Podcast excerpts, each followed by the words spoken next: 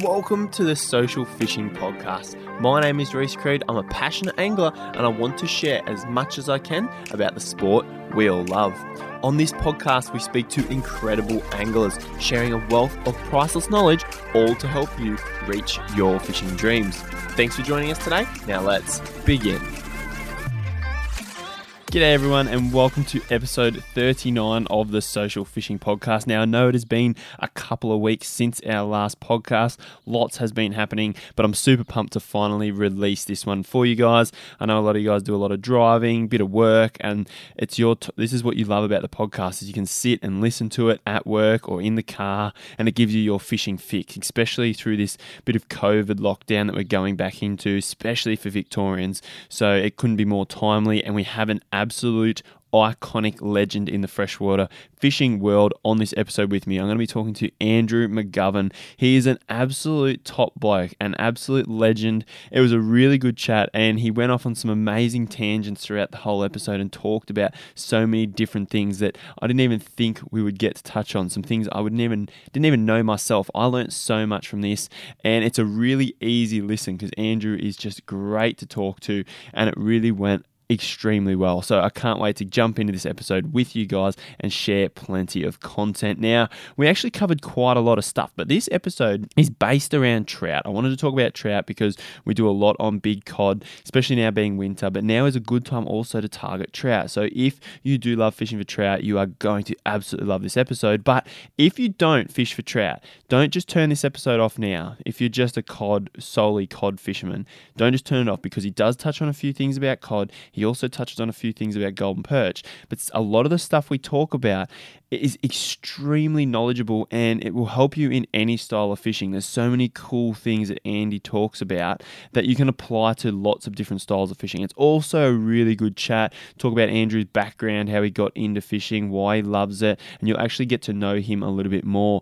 I he opened right up and we talked about some incredible things. So it's a really good listen, really good chat. Even if you don't fish for freshwater fish, you're going going to enjoy this episode. So, a little bit of a breakdown about what is involved in this episode. First of all, we talk about why Andrew loves bank fishing so much? Why does he have a passion for it? And we do touch a lot on bank fishing in this episode and why he does it and the fact that sometimes it can be more successful than fishing from a boat. We also get to know a bit of his background, how it all started for him, his favourite fish to target, and his favourite style of fishing, how effective it is to fish from the bank, so a bit more detail on bank fishing. He talks about things called trout highways in lakes and dams, which are very, very important to find, and it helps with catching plenty of fish, so there's things called trout highways. Then we talk about the variables that affect fishing and how to determine where the fish will be holding. Um, some areas areas that Andrew focuses on for lake trout, how water temperature and the wind affect trout in impoundments, we go boat versus bank, Andrew's opinions. Obviously, a bit more on bank stuff there. The best lure to use in the dark for trout. And then we get onto a little bit of stuff about natives and trout in this, towards the end, where he talks about being aware of your surroundings and understanding how fish behave. There's one really cool part where he talks about modifying a lure to imitate the bait that the fish were feeding on. It was an incredible part, probably one of my favorite, most favorite parts of this podcast. And then we talk about how barometer affects trout, and then Andrew's most memorable catch. It's a jam packed episode. I talked to Andy for over an hour and a half. So you guys have an hour and a half ahead of you of some exciting stuff. Once again, thank you guys for downloading and listening to the podcast. If you do enjoy it, please share your support for us. Please share your support for the podcast. Share it. If you have a social media account, take a screenshot of what you're listening to it on, take a photo of your radio in your car, tag us, put it on your story, post it on your wall, share it around so that we can get more people listening to this awesome content so we can keep creating these awesome episodes for you guys. The feedback we get from you is incredible, uh, and for everyone who does share and tag and like and go and put comments on Apple Podcasts, I really do appreciate it. Thank you so much for your support, and we'll continue to try and get out as many episodes as we can. That's enough from me, guys. So let's jump into this episode with the one, the only Andrew McGovern.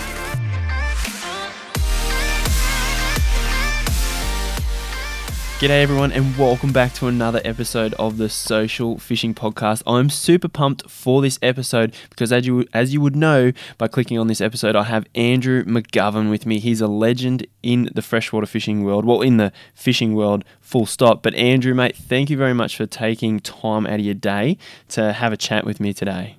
Yeah, Racy. Yeah, mate, um, really good to uh, have the opportunity to chat to you and uh, feel a bit privileged, mate. You've got a bit of a who's who in your previous podcast, but certainly been some uh, great, well accomplished uh, freshwater anglers you've had. So, yeah, thanks for the opportunity pleasure's mine. I'm actually really privileged to have you on, and and it goes for a lot of the people I have on. I just feel like I'm, you know, just someone who has this little podcast, whereas the people I talk to are, are anglers who really know what they're doing. So I do appreciate it, and I'm super pumped not only to learn heaps from you because there's there's so much that you know that many others don't, and but also to give people the access to the knowledge you have uh, and help them get out there and catch fish. So we're going to be talking about, which is good because talking about something different to what we have had quite a lot of in recent months um, because we have been talking a lot about this big cod scene. But there's a lot of people out there who might not have a boat, who prefer trout, who bank walk, and that's why it's going to be good to talk to you. Before we jump in, you spend a lot of time bank walking, and is there a reason? I want to just wanted to ask you: Is there a reason for that? Do you just prefer that style of fishing? Yeah, look, mate, I don't, I don't know if there's a reason. I, I, um, I do prefer. I, I like the fact that you get a bit of exercise rather than just uh, uh, sitting in a boat or moving a boat around. Yeah. I think the other thing with when you when you're on the bank, you tend to con- you're concentrating on specific pockets of water. So you've got to think a little bit more about where you're going to pull your boat up or where you're going to actually walk into or where you're going to start your fishing. So rather than just with the boat, you've almost got the whole waterway open to you. So in some ways, you sort of in the back of your mind, you go, well, I can fish anywhere I want. Whereas once you're on the bank, you sort of go, right, I've got to really concentrate on this half a kilometre or 300 metre stretch of water, whether it's trout, cod, yellow belly, whatever it is. So, um, and the, yep. yeah, so I, I, and the other thing is too, a lot of the fish, whether it's a native or introduced fish, they're feeding near the edge. Um, and sometimes boat noises can spook fish and alert them to your presence. Um, whereas mm-hmm. you're walking the bank, if you've got a good stealth approach, you stay a bit back from the shore, you're getting those feeding fish in the edge. They're generally around the edge to feed. They're not there just because they're uh, cruising through. So therefore, if you're on the bank, you, just to me, you tend, tend to open up a few more opportunities and you tend to concentrate just, just your efforts a little bit better.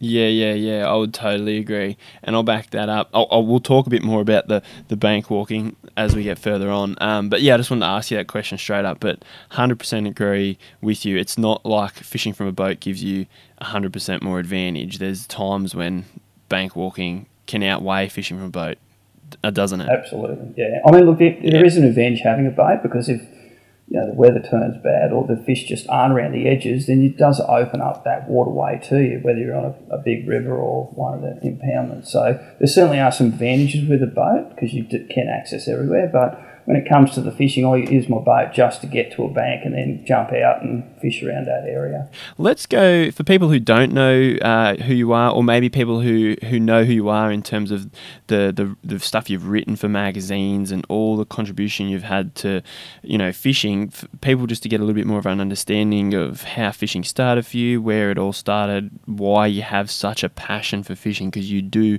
so much of it. You travel the salt, the fresh.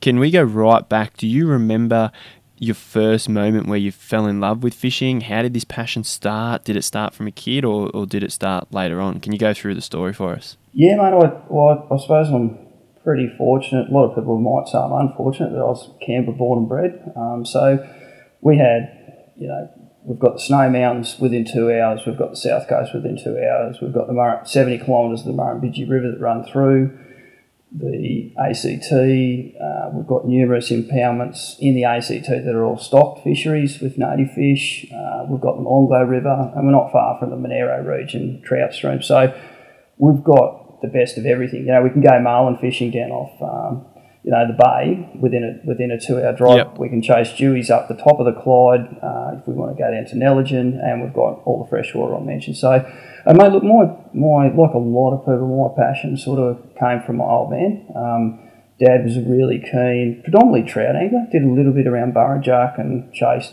you know silver perch and cod and yellow belly back in Yep. the seventies, and but it was it, it more stemmed from dad, and I think um, the fortunate thing I and I didn't know at the time when I was probably five or six on my first few trips with dad is he had me lure fishing when it wasn't really known too much. Um, You know, throwing tiger minnows and Celtas around, and this is in the you know the, the sort of early to mid 1970s, uh, fishing places like the Numeralla River and Goodradigbee, chasing trout, uh, predominantly chasing brown trout on lures. And I think it's not until now, as I got older, I started to realise, well, you know, Dad was a bit ahead of his time. The other thing is, um, and I've sort of found this out off a few of my cousins who fish with Dad.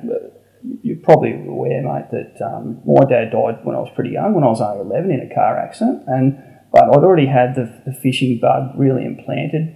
Um, Yeah. so it was, it was almost, I think it was in my DNA anyway from, from when I was born. I think a lot of anglers can relate to that. But what, it wasn't until I started learning a bit more about fishing in my 20s that I was really how, realised how far, um, how cutting edge some of the stuff that Dad did. And that was like, you know, in the 60s, he was wearing Polaroid sunglasses. And that was like a, and it was only because of through his work, he had contacts with a lot of Americans uh, and Canadians who were fishermen. And, you know, they were, as, as we know, you know, the Americans and the Canadians were fairly advanced compared to Australians, and this is well before the you know the internet and YouTube and all those sorts of things. So, yeah, Dad was Yeah. Dad was using Polaroid sunnies to walk the Goodradigbee to actually polarize Polaroid you know trout in the in the early seventies. So. Um, I was fortunate that uh, certainly didn't have a pair of sunnies when I was a six-year-old, but you know that I started actually learning a bit about streamcraft and um, how to work lures with the current, not against it, and how where trout would sit and what trout lies would be. So I was I didn't know it at the time, and it's you know as I as I as I said as I got older, I started to realise how much I did learn just by being with Dad and watching him fish. So I'm lucky from that aspect, mate. Yeah, yeah, yeah. Well, I actually didn't know that about your dad, so I'm real, real sorry to have heard that. But I guess you, you would carry a bit of him with you in the fishing. The fact that he taught you fishing would have Mate, would have helped you it's so, after you lost him. It's so true, Reese. It's um, mate, even to this day, um, it it's it's still my connection with him. I know it sounds Yeah. a little bit corny and a little bit, you know, um, I don't know. It, it, it sounds can sound a bit strange, but you know, I've talked to a few other people who have lost c- close friends or um, you know brothers or siblings or you know um, other relatives, and it's amazing Yeah. how fishing is that thing where, mate, to this day, I can uh, quick little sidetrack story, but mate, brown brown trout for me um, are when I smell a brown trout. I know this sounds really weird. They've got a different smell to me to any other fish, and it just reminds me of my old man. Because when I, I when I was a kid and I couldn't, I was too young to go fishing. Dad would come home and he'd always bring three or four nice brownies home for the table, and he used to put them into our laundry tub at our old house in Page. And I remember being so little, I used to put my hands on the edge of the um, the sink and sort of look, my, lift my head over, and I got that smell of brown trout, and it still sticks with me to this day. You know, I'll go up to Jindabyne or Eucumbene or Tantangara and pull in a brownie, and you get that waft, and mate, I can close my eyes, and my old man's there helping me out. So I think I, I, Yeah. I reckon uh, there's there's something there where, and I think you know some of the fish I've caught over the years, particularly trout, some of the bigger ones, you know. I've always got that feeling the old man's been looking down on me and giving me a little bit of a you know nudge and a mm. sort of helping hand. So I might be getting him some divine intervention or something, mate. Yeah, that's so good. That's so good. Oh, like I know, I know we're talking about fishing and and this what this whole podcast is about, but there's more important things in life, obviously. And to have something like that happen, like I, I'd have, I couldn't imagine what it, what it was like growing up. Like 11, that's just way too young to lose your your father. But to have that connection to him would have been something like as you just explained, something so good to carry you through. Because a lot of people probably wouldn't have had that kind of a thing that reminded them or a connection to you know a parent that they've lost. So Yeah, absolutely, mate. Very true. that's good. That's good. So that's where so that's where it all started, and, and he taught you. So you obviously remembered quite a lot from being very young, because eleven is still not old. So he, he had you out fishing from from day dot, and that's just it carried. Did it? Do you reckon you you would you would have fished if he was still here? You would have continued to fish just as much um, as you do now, but you were already in love with the sport um, bef- when you've lost him. So then you just continue to do it because you loved it and had the passion.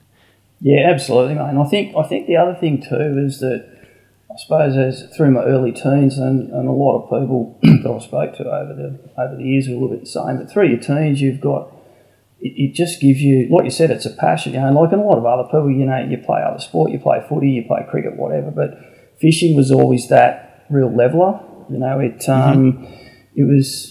It, it didn't matter your educational background. It didn't matter your your qualifications, didn't matter, you know, eth- ethnicity. It didn't matter about anything else. Is fishing could bring people, you know, can bring people together. And I've got lots and lots of mates now, that, and you're probably the same, mate. That that you probably did if you didn't have fishing, you wouldn't have be, you wouldn't have become friends with them. But that common interest, Yeah, exactly. yeah, that that mm-hmm. common interest, you've got that bond, and you can go away with people and spend a weekend with, with people you probably would never ever cross paths with if it wasn't for fishing in the outdoors. And it's uh, there's so much more to the sport, and it's it's more than a sport. It's a it's a passion, it's a past pastime, and it's just um, it's a way of life. You know, like it's we have everything else. You know, you got to go to work and earn living and pay mortgages and pay your taxes and so on. But mate, fishing is what drives so much of us. And um, you know, and I suppose the people listening to this podcast are either one sort of you know nodding their head, going absolutely, and and, we, and that's what I just love so much about it is that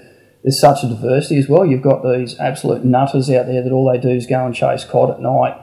You know, through winter and, and, and will Yeah. cast for, for 10 hours for one bite. And you've got other guys who'll go and, you know, sit on a bank and put out a couple of scrub worms for some trout. And both, both those anglers are still having as much, getting rewarded as much and a break from the, the rigours of life as each other. Um, but they've just got th- different things that drive them. So, yeah, it's- Exactly. It's, great. It's a great sport. Pastime. It's yeah, it's it's there's so many different variety in the sport. Is pretty much one thing you're getting at there. It's like this fishing affects so many people because those two styles of fishing you explained are so different, but yet it's still the same end goal and, and feeling you get from being out there on the water. So yeah, you you're 100% right on it. And one thing I wanted to to ask you about is you would have I know you've got a boy yourself. You would have raised him. Did you raise him the same way? He was out there with you fishing from as soon as he could walk, and now he's just taken on that passion as well.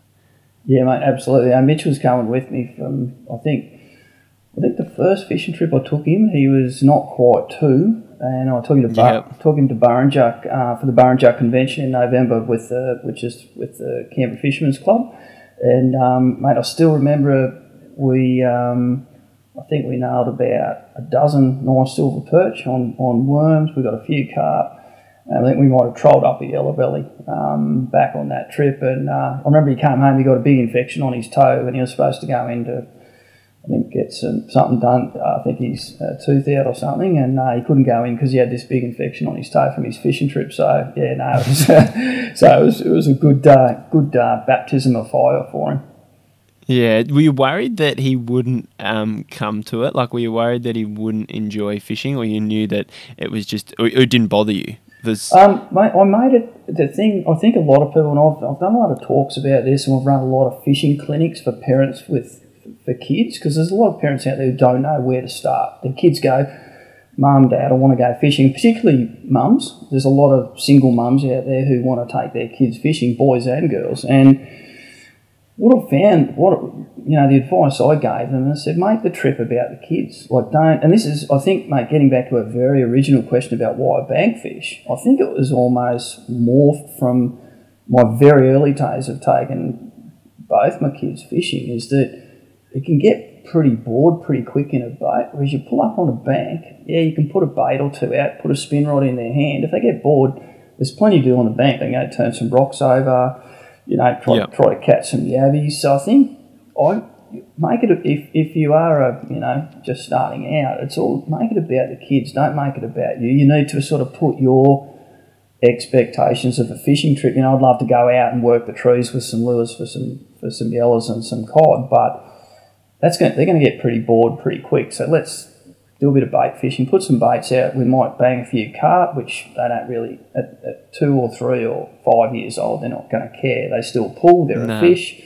So Yep. catch a few carp, and it gets them interested. And then all you know, and then you sort of graduate up to a little bit, you know, a bit of spinning. Put on something simple like a soft plastic, which you can wind slow, fast, whatever. You're still gonna. Uh, it's not going to get snagged too badly. You're going to catch them and give them a chance. But all of a sudden, once they start spinning, they're doing an active type of fishing. Um, and again from the bank, and as soon as they get that first hit or first fish, it's just like you know they're set. The the, the excitement's there. The it's built into them. So, mate, I, Yeah. in answer to your question, I wasn't worried. Um, if they didn't want to, then obviously I'd let them go off and do their own thing. But um, yeah, they're both both pretty keen fishermen now, or getting Yes. the outdoors.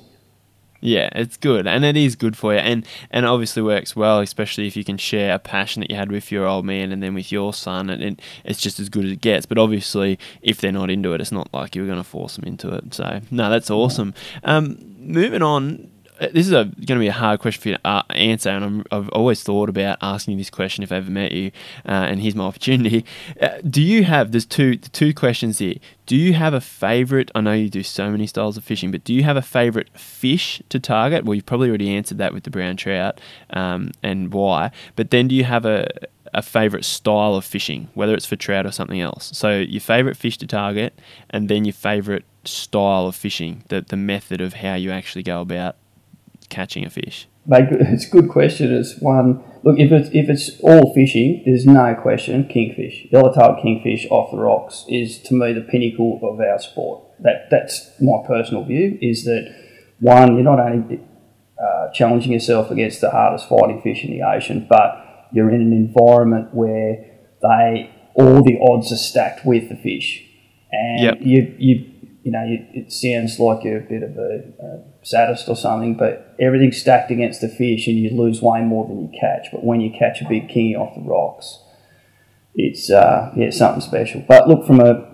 you know that that, that would be my favourite ultimate, but but certainly from a freshwater perspective, look, it's so hard. It's it's a really hard question to answer. But I suppose if the big boy upstairs said to me, "Right, Andy, you've only got um, you got six months to live. You can only do one style of fishing," I'd probably say um, chasing brown trout on soft plastics, spinning. That, would that would be Nice. to be my be my ultimate.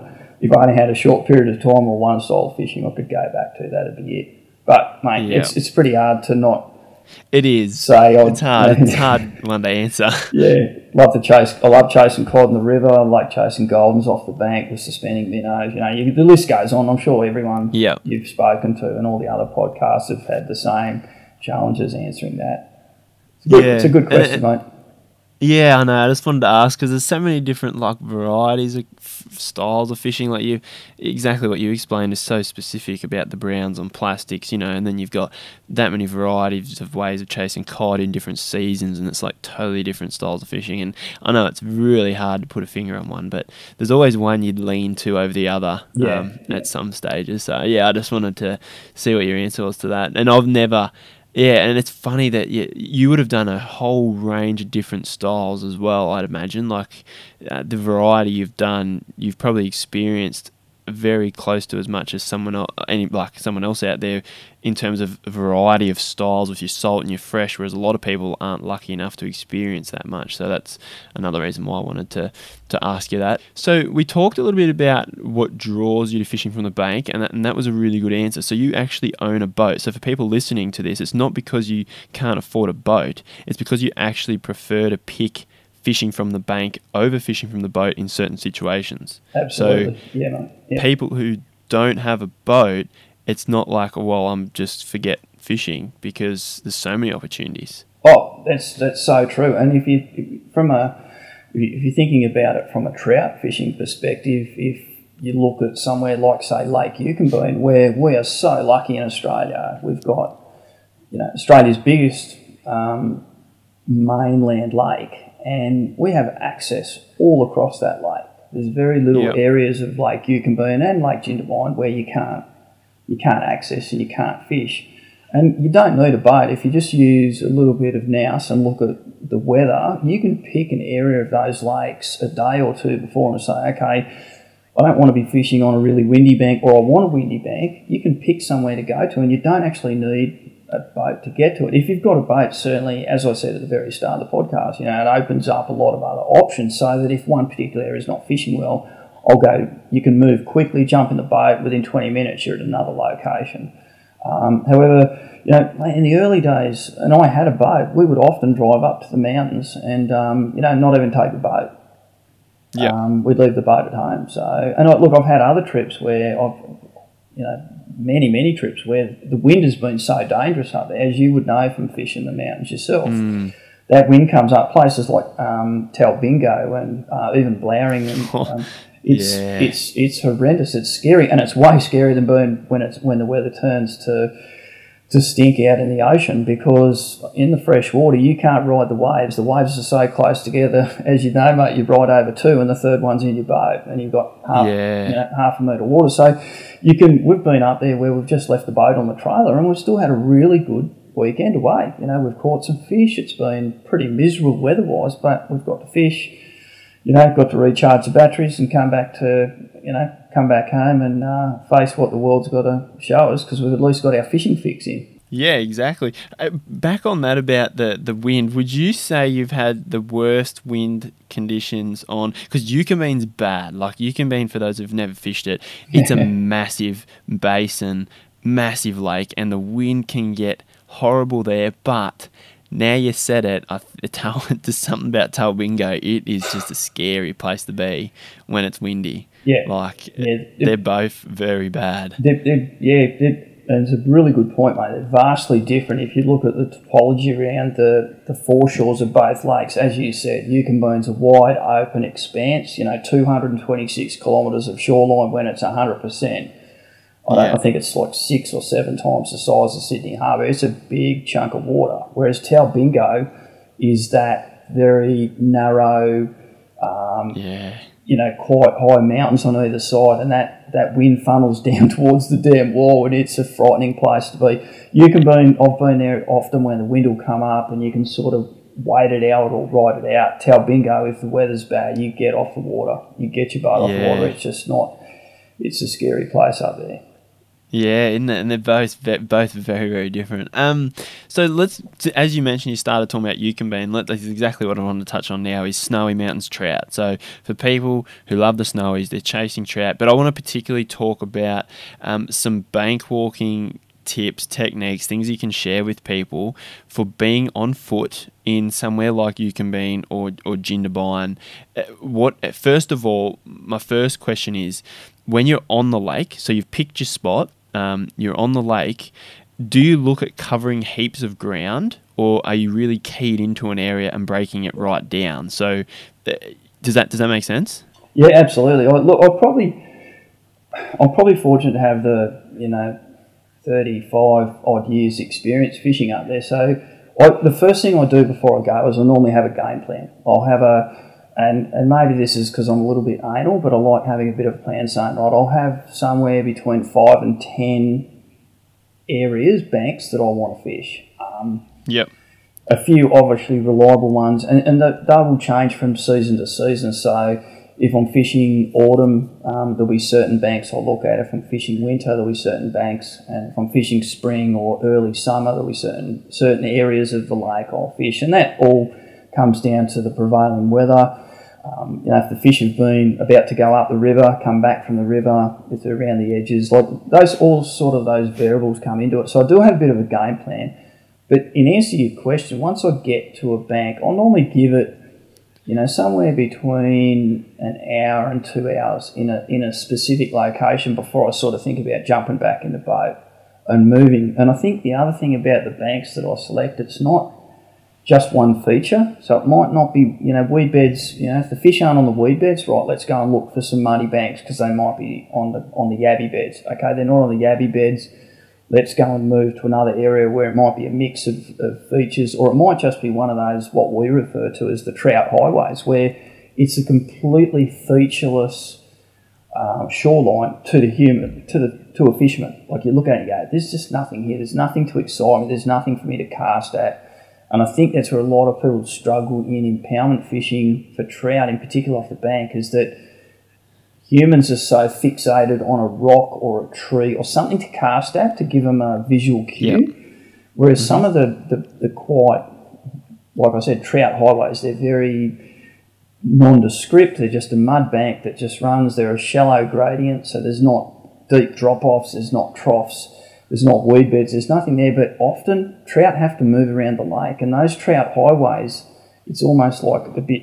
You've got to be there at the right time. But if you work that area, and we've got quite a few of those trout highways we fish in Eucumbene and Jinnawon, even up the top of Tantangara as well, where at particular times of the year, the fish will, will travel through there, and brownies in particular, quite opportunist feeders. If you lob a plastic or a small metal in front of them, they might not be feeding, but if it's in front of them, they'll nail it on, on one of those like particular areas.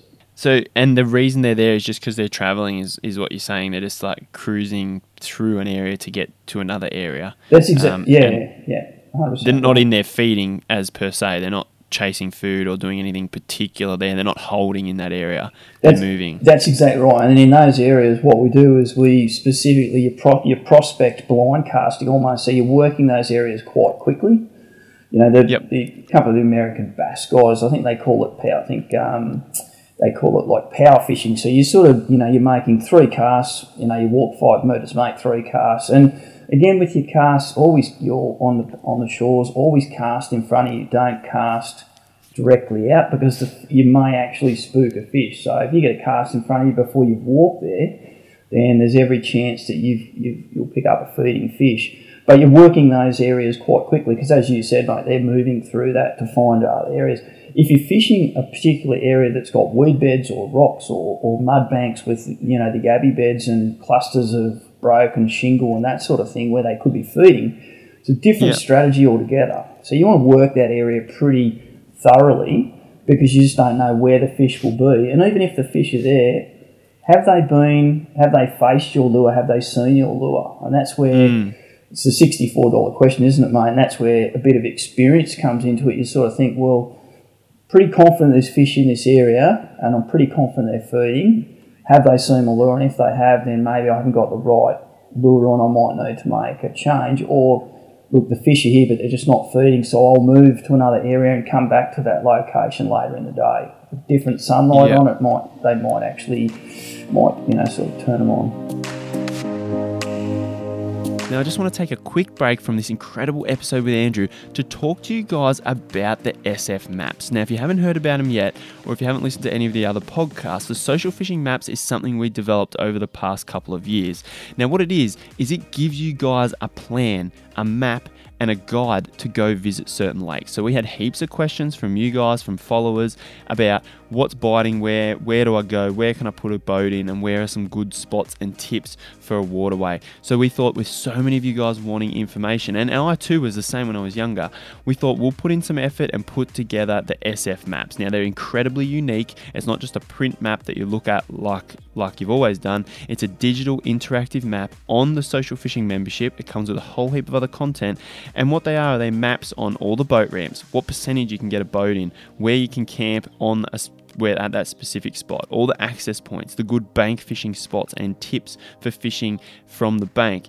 Then there's also key boat fishing areas. So we explain at what end of the dam there's golden perch, at what end of the dam there's trout, where they feed the best, where the best structures are. And we've gone around and taken photos throughout the entire lake. So you can pull it up and go, yeah, that's not the kind of structure I like to fish. Uh, and then you check another spot and you go, that's what I like to fish. That's where I'm going to go fish. And it'll tell you between what height. It'll say it fishes well from 100 to 40%. So you know if it's 30%, it's not worth fishing. So we've gone around while all the lakes are low and put this content together. Now, the maps that are currently available at the time of this podcast is Blowering, Eildon, Nagambie, Mulwala, and Burrinjuck. And we aren't far away from adding Wyangala Dam and Windamere. And then obviously Copeton will be another one coming soon. But we are continually going to expand them. All the members inside the SF membership have let us know what lakes they want, and they've requested lakes, and we're going to put them together. But then we're going to move on to river systems as well. So if you're wondering where do you access reserves on the Murrumbidgee, the Murray, the Goulburn River, up north on the Gwydir and things like that, or the Lachlan River, we're going to put that together. So with your support inside this membership, we're going to create as much content as we can to help you guys get out there and catch more fish. Now that is just one small part of the social fishing membership, and you can learn more about it on socialfishing.com.au. So visit the site, go check it out. Inside the membership, there's a community forum. You can ask us any questions if you want. If you're heading to Blowering and you need help planning a trip, message me and I'll help you out. I'll point you in the right direction. Same goes for all these lakes, we have in depth reports written by anglers at these waterways. So at Lake Eildon, Nagambie, Mulwala, Burrinjuck, we have locals writing monthly reports, up to date monthly reports, not written in advance like the ones that are printed in magazines. They're not written one and a half months in advance, they're written now. So if it's not fishing well, you'll know it's not fishing well. And they'll also put updates throughout the month in the group to tell you if it's fishing well, if it's changed, and you can even message them. So not only do you get a report from these anglers, you can also send them a message and say, "Hey mate, I'm looking at fishing there. Is it worth it? Where should I be going?" It's something that's never been seen before, and it's going to be the biggest platform for freshwater fishing in our country, and we're going to grow it big for you guys. So jump on, check it out. That is the social fishing membership, the social fishing maps, the reports is all inside that, and you can learn more at socialfishing.com.au. Now let's jump back into the episode with Andy. There's so much that goes into the this like catching a fish, isn't there? Like it can sometimes be super easy, but listening to you now, I've got like 600 questions based on what you've said, but I know that you'll never get the answer that you so pretend I've never fished before and I just really want to know. There's never a direct answer if this will work. It all depends on the day. You know there's so much that goes into it. Like my question was how do you and this would be, and I know you can't answer this, but how do you know that the fish are there? You just, in yourself, you get that feeling, don't you, out there that you're like, right, it's got all the key things, the, the, the wind's been blowing the right direction, that they should be here. And then you've got that pretty good guesstimate that there's fish in the area. That's how it works, doesn't it? It's like, it's so hard to give people like uh, here's a key, go open the door, and you'll be able to go through it, which is yeah, fish. It doesn't work like that. It's a great analogy, mate. I might actually use that in the future. Here's a key, go and catch some fish. This is the key to your success. Imagine if you could sell that at some of the tackle shops. You'd be, uh, yeah. yeah, we wouldn't be doing podcasts, mate. We'd be out fishing all the time. Exactly. Yeah. But look, you're 100% right, Royce. It's, it's uh, the thing, thing I think I like about the bank fishing, and this is where I, certainly tip my hats to those guys who go out and you know I listen to Jacko Davis, and he's just I, you know anyone who hasn't listened to that podcast that he did with you, you know get on, download it, and listen to it, but also get on and have a look at some of his YouTube clips because he. To me, he's a he's the sort of angler who he, he's done the groundwork, but he's talking about the, the technology and the sounders was so interesting and intriguing to me because there's two really two schools of thoughts out there where these days if you want to be I know we're sort of digressing a bit but bear with me a minute mate and I'll get back yeah, no, to I'll get back it. to nah. my I'll get back to my point but good.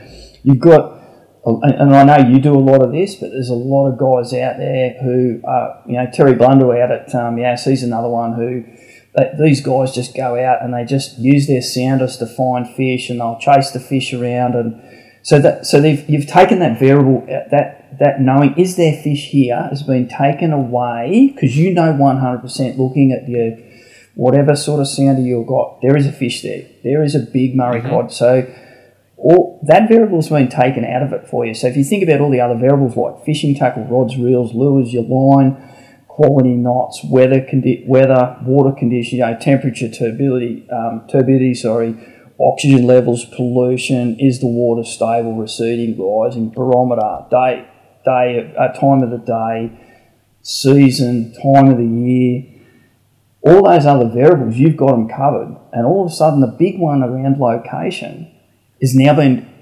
answered for you as an angler because you, you know you're in the right location because you can see a Murray cod there or you can see a school mm-hmm. of golden perch.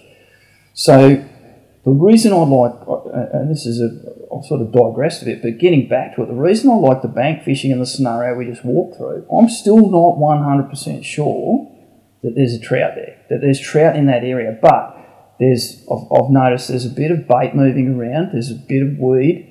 Um, you know, it's in an area where I know the temperature's going to be right because it's had a bit of sun on it. So Mm-hmm. they, all those variables have, have been answered, but the big one is there fish there, and then the other one are they eating?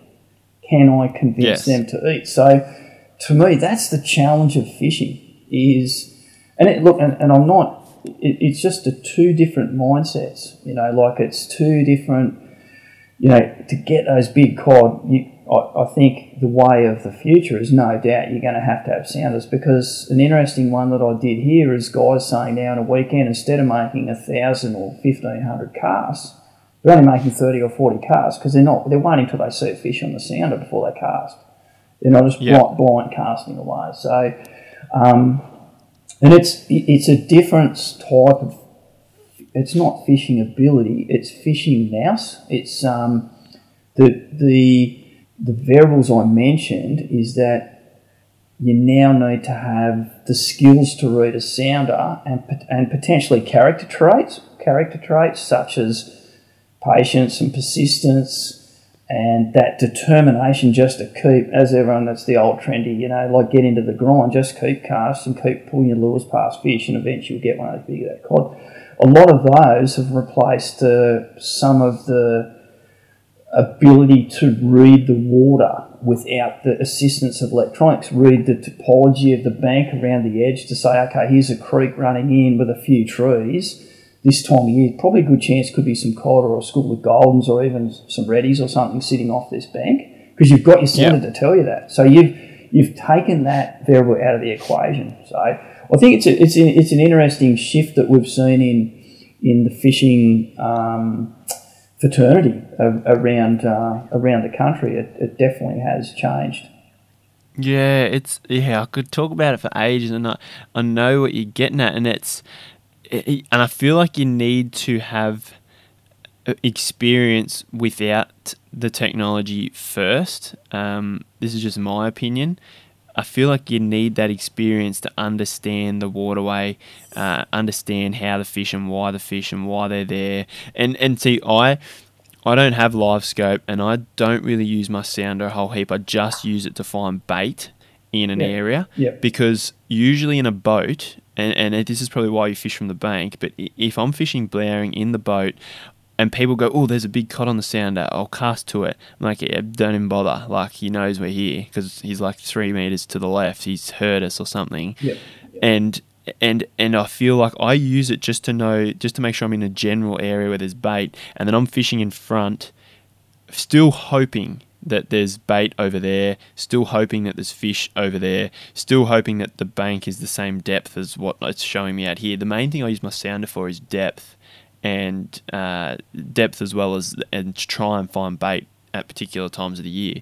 So, and there's different levels of how tuned into your technology you can basically be. And like you said, being on the bank, the hard part is is knowing are the fish here, but that's where it comes from experience, but also putting time in. Like you have to go, right, I'm 90% sure there's fish here, let's fish it for an hour. Like you said, you fish Yeah. it for an hour or two hours. If you get your fish, bang, I was right. And then that's a little bit of knowledge that goes into the back of your head. And once you do that, you know, 50 times, you can be fairly confident that the fish are there based on prior, like previous experience. Um, and then that's how you sort of come to the fact of you know that there's fish here. And like you said, you give it one to two hours. So getting back to more fishing, you can be in what we're talking about. You, you, you give it one to two hours in an area. So, what size is an area? If you've pulled up in the car or you've pulled up in a boat for someone who's going to give this a crack, is your area like a 100 metre length of bank and then like a really good area, 100 metre length of bank, which are all those key features you said before you move to the next spot? Oh, pro- it's probably a bit bigger than that, mate. And it's again, it's a it's a thing you can't really put a defined Yeah. distance on. It just, I think it depends on a, a number of things. You know, if I'm a lot of the time I'll pull up just inside a bay and I'll work a rocky point and you know, no matter how many times you do this and how many years or decades you've been fishing, you walk around a corner and you go, oh, that looks a little bit, that looks really good over there. I might just keep walking, and then you get to that next point or that next, you know, trout highway or bank, and you go, oh, I might just keep going because this has looked really good. Or I've, you know, I've had, a, had a couple of bumps and I saw a couple of rises and picked up a fish here, and and all, and so it it really depends, mate. It's it's what and this is where I don't think there's any wrong or right answers. It's so yeah. It, it's such a grey area, and it's even like we're talking about all those different styles of fishing. The beauty of it is, is there's no wrong or right answer. You can do as long as you're doing the basics right. You should be catching. You should catch fish, and this is where you just got to persist with it. So you know you might have like if we go back to like I was saying to you at Eucumbene, I'll have a game plan of five or six different areas, and I'll go to one area, and I know that some of the areas fish better of an afternoon through winter than they do in the morning because they get no sunlight, so the water stays quite cold, which is what trout need. But I know that that one or two degree increase once they get a little bit of afternoon sun and only get sun first sort of from about two to four o'clock before all of a sudden the you know, the starting to go down behind the sun's starting to go down behind the mountains. So there'll be some areas that'll be really a really concentrated specific area of probably 50 metres or less, you know, like a, a real yep. defined rocky point that I know fish will bypass because there's a bit of a creek bed nearby and there's another runoff over my left shoulder that's coming in. So it's just sort of bit of a trout junction that you're a good chance of picking up some fish. Whereas the next area I'll go to will be a, a, a, quite a wide, shallow bay that's got a weed bed in it that I know there could be fish anywhere. So you, you sort of might be a five or six hundred metre walk right around there. So just to do one, you know, you know, one lap of that bay is going to probably yep. take you an hour, and then you when you walk back, you know, it's another forty minutes or so. So, yes. the other thing I, I, it's worth mentioning in, in regards to that, and I, I got this tip off Bushy when Bushy was um, still working at Cooma at Alpine Angler. There, we used to drop in and see him, and a lot of anglers know Bushy from um, his squidgy. You know, his the invention of squidgies was Starlo, but. Mm-hmm Bushy is such an accomplished freshwater angler, and mate, he used to give us some tips that would just just blow my mind. Now this was back in the nineties, and quite often, you know, we'd be going up to Eucumbene or Jindabyne, and we'd drop into Alpine Angler on the other side of Cooma, and Bushy go, "Where you going, boys?" And he'd sort of we'd say where we're going. Oh, going to Middling Bank.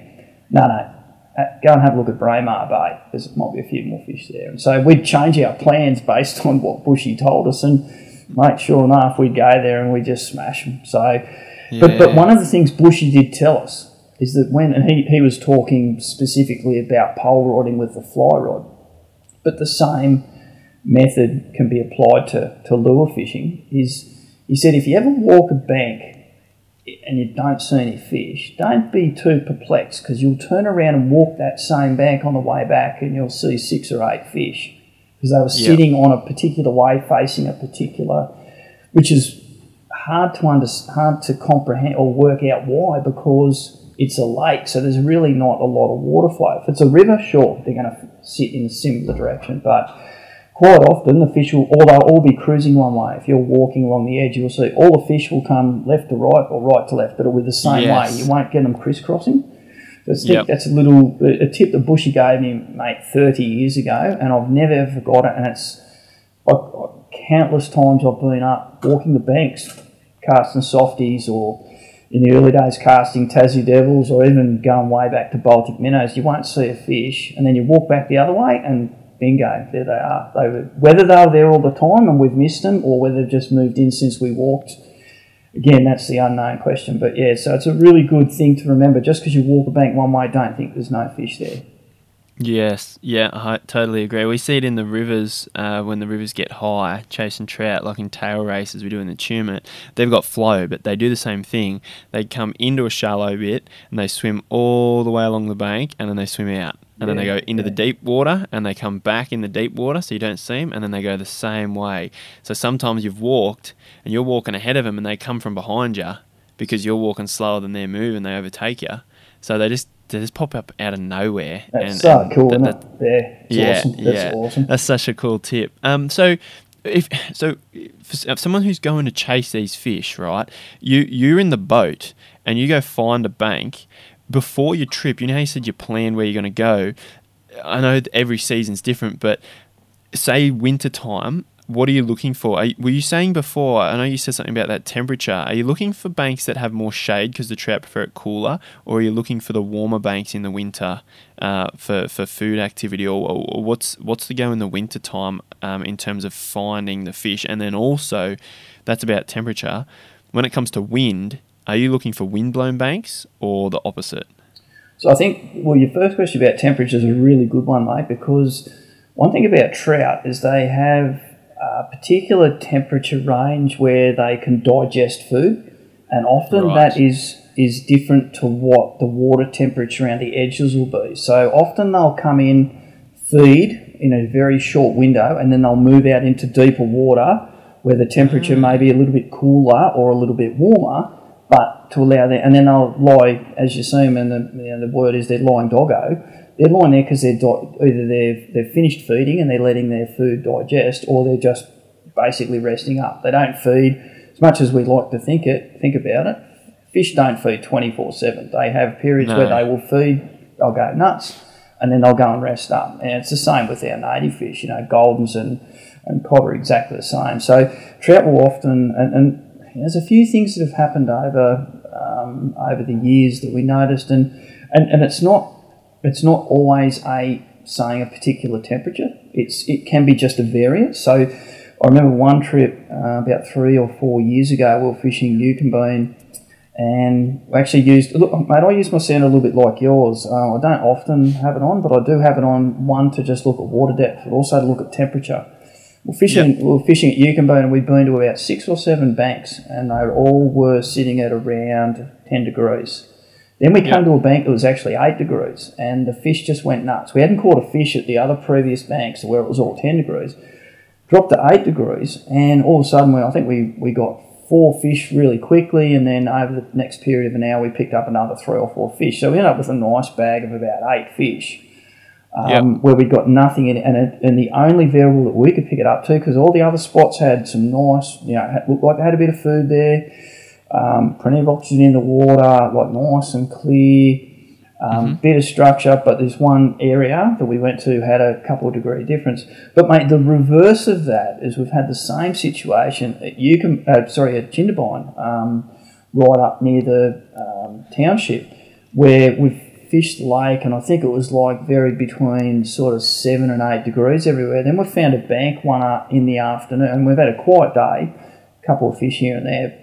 But then in the afternoon, we've come up to a bank that again the temperature had actually gone up. It was actually 11 degrees because it had it had been uh, had it was a, it was very calm day. Uh, sun around about this time of year, it was about uh, early June and yep. it was 11 degrees. So obviously, it's just that surface water, and this is again where I think the bank fishing can be advantageous.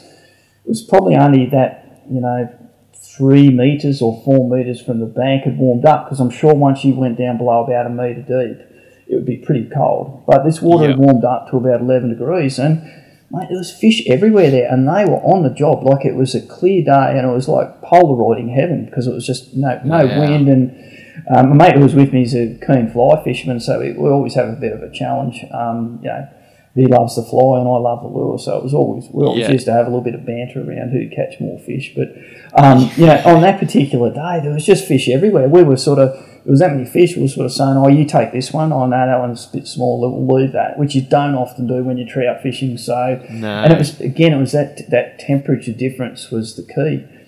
Mate, the other the other part to your question about the wind is that in, in trout fishing terms, and you can say this as many times as you want, and people don't don't like it, but the more uncomfortable you are as an angler, the yeah. more the better the fishing will be.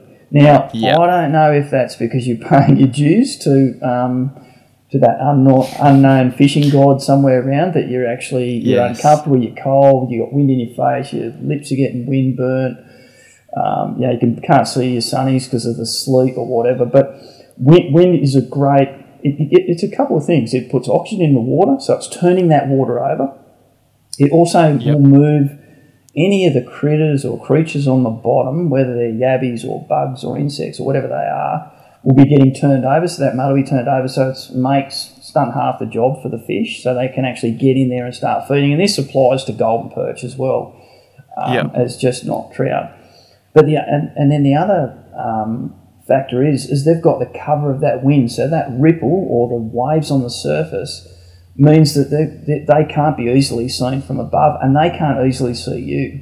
So Yep. you've got three factors there that, mate, and you've I'm sure you've been through it, Bruce. I know a lot of other guys mm. have. You're uncomfortable, but you've got to keep telling yourself, you know what, the fish are going to be here because of all those reasons I just mentioned. So let's just tough, Yes. tough it out.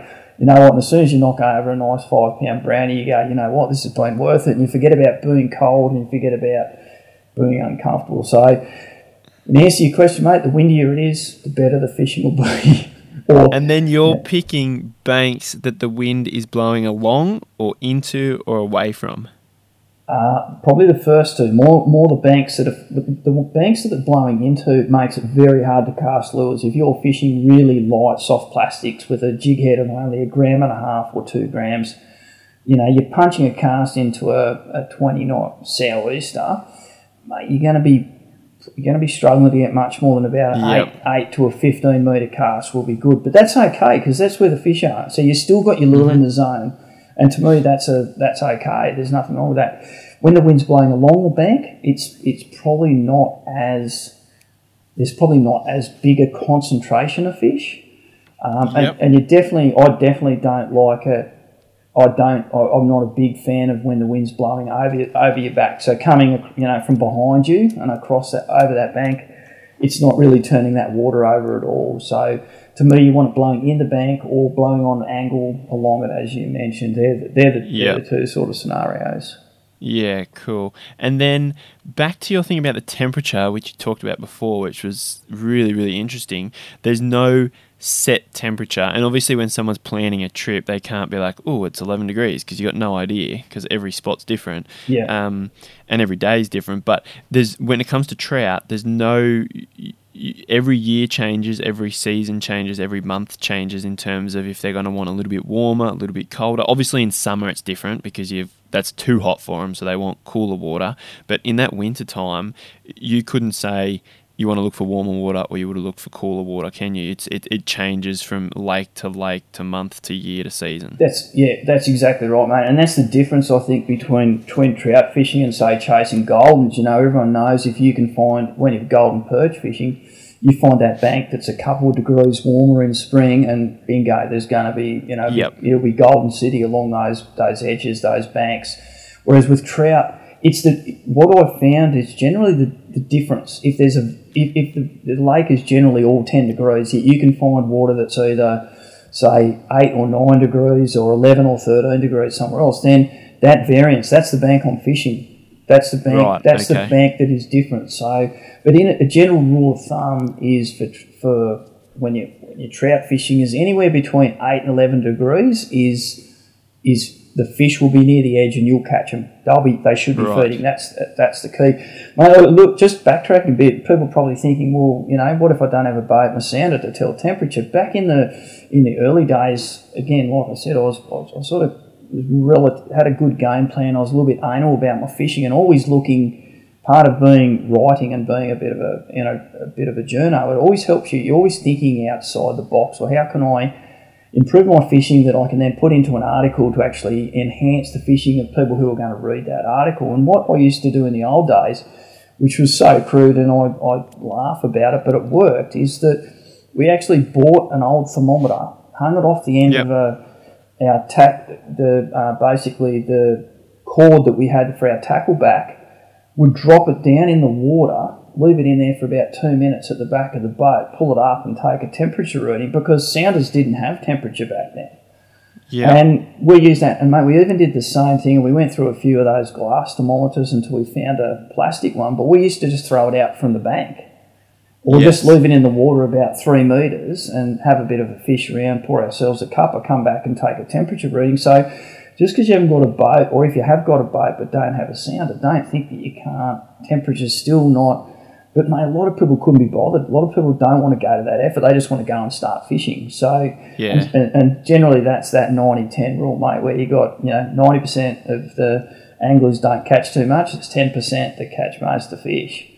Yeah, hundred percent. And and I imagine if you guys are listening to this podcast, you are wanting to be in that ten percent, or you already are. So so I, I, I feel that the things we talk about, you'll take on board. And if you are super keen, you want to learn more, you want to catch more, they're the things you got to do. If you're happy catching what you're catching, or doing what you're doing, and just fishing here and there, then you just keep doing it if that's what you're happy with. But if your goal is to get more fish out in the water, then they're the tiny little things you got to do, don't they? It's a great point, mate. Very good point. Yeah. So I had a massive plan for this episode, but I think if I continue on the path I was going, we'll be here for about five and a half hours. But it's been better than I expect. It's been better because we've just gone into so much detail and things that I, I didn't think possible. And some of the stuff you've talked about is just incredible stuff that I never knew. Well, back to the boat versus bank.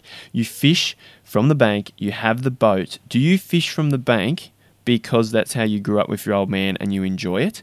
Or do you fish from the bank because you catch more fish when you're in the right spot? well, that's again another great question, mate. I think that this is just my view. I think because I, I started doing a lot of bank fishing, one, because that's what I did with my old man, and then when the kids kids were really small, that's what I did. And I think because I then had to change my strategy a bit because I didn't want to just keep jumping in the boat, moving around. I concentrated my efforts a bit more, and I think because of that, I started catching fish. And yep. I think it's just sort of morphed into that. That's just how I fish now because I don't actually enjoy being in the boat for hours and hours and hours. Um, I, you know, look, and it's the same when I go flathead fishing. I, um, I actually prefer to get out and wade the sand flats for flatties and bream. Mm-hmm rather than sitting in the boat and covering heaps of water. And I just, it's just a personal preference, mate. I don't think it. It's look, as I said, it's the thing. The beauty of fishing, there's no wrong or right answers, or it's no, it's not, it's not a bad thing to say this is how I fish and I enjoy it. It's, it's like what I was saying to you about the you know the the night time the night kings who chase the cod compared to someone who's potentially walks the river chasing cod and might only fish you know a couple of hours either side of dawn yep. or dusk. It's it's not wrong or right. It's what it's what you've got available to you and what you enjoy. Yep. You know, if that's what you enjoy, then do it. Don't don't be don't be dictated by what the guys in the tackle shops tell you or what you've read in magazines. It's what you want to get out of the sport. To, to you know, and that's why that's why I never bag anyone who wants to troll. I never bag anyone who wants to bait fish because that's they might be happy doing that. You know, that's that's yeah. what they want to do, and it's providing you're looking after the environment and looking after the fish. You're not killing fish unnecessarily. If you're going to catch them loose, you're practicing the right methods. You're keeping them wet, using circle hooks if you're bait fishing, so you, are not you know leaving yeah. big chunks of metal in their in their mouth. So uh, you know, to me. This is what this is the this is where fishing will be able to get we, as a as a community we'll get more and more power with as well, certainly for people like yourself who can take these things forward in decades with government so that we keep getting stockings because we've got so much power as a community. And we can see that now with COVID happening, how so many communities are suffering because we can't cross borders to fish or we couldn't mm. travel to fish. So I know I'm getting off the track a bit and I'm getting on my no, soap, soapbox, but I think as a community, this is where it's important that don't bag people just because they troll or they bait fish because they're going to be important people who they're taxpayers and they vote, and they're the ones we're going to need to once we get together more and more. As, as the Americans have done, you know, like their fishing is so well protected now, probably over protected in some areas, but you know, where we can we can have Murray cod as a sustainable fish, you know, and stop the things like the black water and the pollution coming down the rivers and so, you know, mm. for the future, that's where we want to be. And that's why I, I think it's important. We're all fishermen, um, whether we want to drown a worm or whether we want to cast $100 swim baits, it's, um, you know, it's, we're all part of the same community. Nailed it, mate. One of the best things have been said on the podcast, I reckon. That's That was perfect. Yeah, totally, totally agree.